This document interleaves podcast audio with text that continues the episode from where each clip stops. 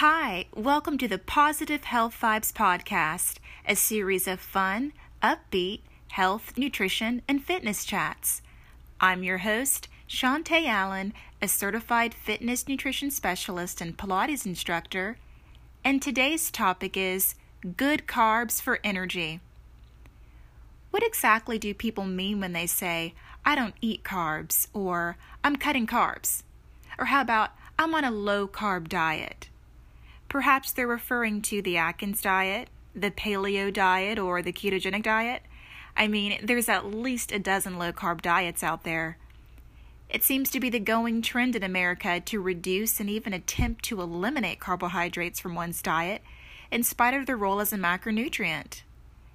A macronutrient is a nutrient that must come from our diets and is consumed in large amounts. How carbohydrates differ from the other two macronutrients which are protein and fats, is that they're the most abundant biomacromolecules on the planet. Say that three times. Every living thing on Earth needs a carbohydrate to survive. mainly composed of carbon, hydrogen, and oxygen atoms, they are polyhydroxyaldehydes or ketones and are biochemically known as saccharides. These carbohydrates or saccharides are a main source of energy, which is so important because this lets the protein macronutrient be used for other functions like metabolic functions and muscle contractions. The three categories of their polymerization are monosaccharides, oligosaccharides, of which disaccharides are the most common, and polysaccharides. Monosaccharides are simple sugars that include glucose and fructose, which are produced by the breakdown of glycogen. Glucose, or blood glucose, and blood sugar are one and the same, as blood glucose is the sugar in the bloodstream used in cellular respiration, which provides energy for cells. A normal glucose range for individuals without diabetes before meals is 70 to 80 milligrams per deciliter, but may be 60 or 90 for some individuals. Glucose is found in starches and table sugar. Fructose is found in honey, fruits, and vegetables. Fruits high in fructose are bananas, pears, agave, apples, grapes, and citrus fruits. Other fruits that are rich in fructose are cantaloupe, honeydew melons, watermelons, and berries, such as huckleberries, blueberries, blackberries, and raspberries. As for vegetables, when they're cooked, heat causes a loss of fructose, but vegetables with fructose include beans and root vegetables, asparagus, cauliflower, broccoli, leafy greens, mushrooms, cucumbers, celery, and green peppers. According to the University of Virginia Health System, corn, sweet potatoes, carrots, and tomatoes contain the most fructose. Oligosaccharides are formed by short chains of monosaccharides held together by glycosidic bonds. The monomer units in their chain range from 2 to 20 units with glycosidic bonds. Disaccharides consist of two disaccharide units and is the most common of the oligosaccharides. Examples of oligosaccharides and disaccharides are sucrose, known as table sugar, which is a unit of glucose and fructose, lactose or milk sugar, which is galactose and glucose, maltose or malt sugar, which is two units of glucose, and other oligosaccharides are trehalose, which is two alpha linked glucose units, and raffinose, which is a unit of galactose, glucose, and fructose. Polysaccharides are complex sugars or complex carbohydrates formed by three or more monosaccharides through many dehydration reactions between carbohydrates. Their main function is to act as a temporary storage of energy called glycogen, which is stored in the liver and muscles. A polysaccharide that is so complex that it cannot be broken down is fiber. As opposed to most polysaccharides' alpha glycosidic bonds, fiber's beta glycosidic bonds cannot be broken down by the digestive enzymes in the small and large intestines. Dietary fiber is either soluble or insoluble fiber. Soluble fiber includes the pectin and gums of plants and dissolves in water. Soluble fiber found in oats, barley, psyllium seed husks, apples, citrus fruits, beans, and carrots helps lower cholesterol and glucose levels. Insoluble fiber includes plant cellulose and hemicellulose and doesn't dissolve in water. It helps move food material through your digestive system and adds bulk to the stool. Sources of insoluble fiber are wheat bran and whole wheat flour, beans and vegetables like cauliflower and green beans, nuts and potatoes, as well as oat bran, lentils, and legumes. The benefits of eating fiber are it helps to manage body weight by controlling the appetite. When your diet is rich in fiber, you feel fuller longer, which helps you to avoid overeating. It also helps regulate blood sugar, lower the risk of diabetes, breast and colon cancer, regulate bowel movements and prevent hemorrhoids, and helps lower cholesterol levels. It's essential to gut health. Too much fiber can cause gas and bloating, but still, the majority of Americans don't consume enough fiber. It's recommended that men 50 and under consume 38 grams per day, women under 50, 25 grams per day, men over 50, 30 grams a day, and women over 50, 21 grams a day. The Centers for Disease Control and Prevention recommends you consume 14 grams of fiber for every 1,000 calories you eat. Compared to the other carbs in your diet that are 15 grams per serving, fiber doesn't contribute any net calories to your diet because fiber isn't digestible. If you're doing a low carb or no carb diet, and fiber is a polysaccharide, which is a complex carb, are you eating the recommended amount of fiber? But even if you were to eat the recommended grams of fiber each day, that's only a fraction of what you need in carbohydrates, which are your body's main source of energy. According to the U.S. Department of Health and Human Services, 45 to 65 percent of an adult's total calories should come from carbohydrates. Your body metabolizes carbohydrates into glucose, which fuels every cell in your body and your brain. It's actually the preferred source of energy for your brain, and I'm talking about the good carbs here. So, what are the good carbs?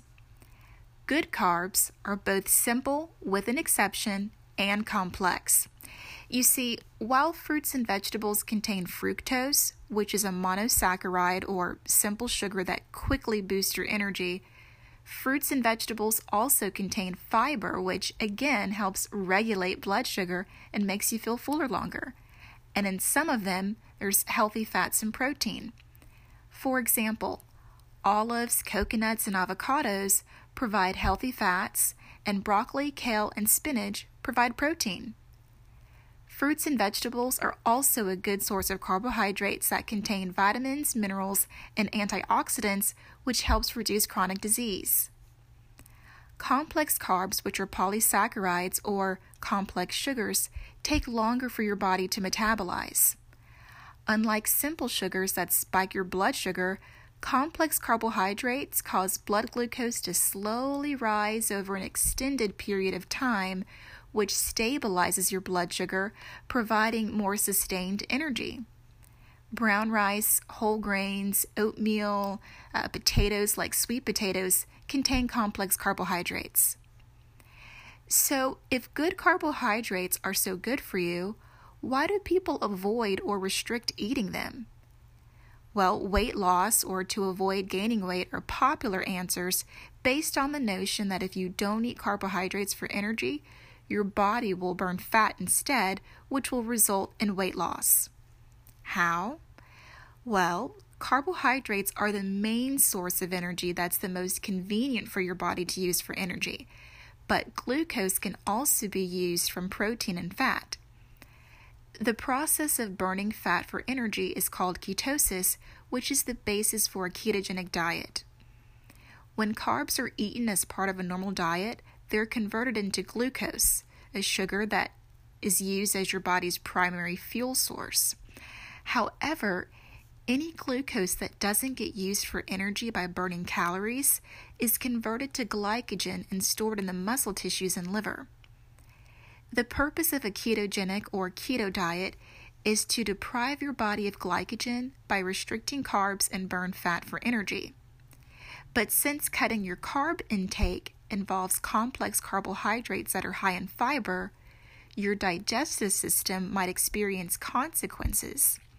And while weight loss is a result of ketosis, the results are not quite easy to maintain over a long period of time. Also, when the body is deprived of carbs, it burns protein for fuel, which can lead to feeling hungry, cold, dizzy, and confused, feeling weak, irritable, nauseous, and finding it hard to concentrate. Protein only provides 10 to 15% of your daily fuel source and is needed to grow cells and repair tissues. So, continuing an intense low carb diet can lead to healing and recovery issues or affect the maintenance of bone mass and growth if protein is constantly being used for energy. See how the extreme reduction of the carbohydrate macronutrient can throw your body out of balance by heavily relying on the other macronutrients? Unless your low to no carb diet is being advised and monitored by a medical professional, portion control and exercise remain two of the best ways to manage your weight while still getting the energizing benefits of eating good carbohydrates. Guidelines differ for diabetics, but for the average person, 45 to 65% of a healthy diet should come from carbohydrates. So if you're on a 2000 calorie diet, that's 225 to 325 grams of carbs a day and that amount would be adjusted based on your individual daily caloric needs, and you can always reduce carbohydrate intake to help control your weight without eliminating the good carbs altogether. Remember, good carbs are unrefined carbs, like whole grains, legumes, fruits, and vegetables. It's the simple, refined, processed carbs you want to limit in your diet you know, the packaged foods with added salt and sugar, artificial ingredients, additives, and artificial preservatives, refined white sugar, and high fructose corn syrup? Yeah, those refined processed carbs. Where no matter how many of them you eat, you almost immediately seem to feel hungry again. Vegetables, fruit, dairy, and grains naturally provide sugar that boosts your energy and usually no two persons' energy needs are the same. The amount of calories you need to consume and the percentage of those that need to be carbohydrates vary from one individual to the next by one's activity level and condition of health. And good carbs, like complex carbohydrates, provide the efficient energy your body needs for exercise. While there may be low to no carb diets out there, keep in mind that the brain fuel, digestive and chronic disease prevention, sustained energy, and other health benefits you get from the fiber, vitamins, minerals, and antioxidants found in the good carbs are pretty hard to replace. To learn more about good carbohydrate foods and healthy ways to eat them, links to health studies mentioned in this podcast, or to schedule a complimentary nutrition consultation and body composition analysis with me, send an email to Chantay, that's C H A N T A Y, at oceanside-nutritionpilates.com. Thanks for listening to the Positive Health Vibes podcast. Tune in weekly and be inspired to enjoy a healthier lifestyle.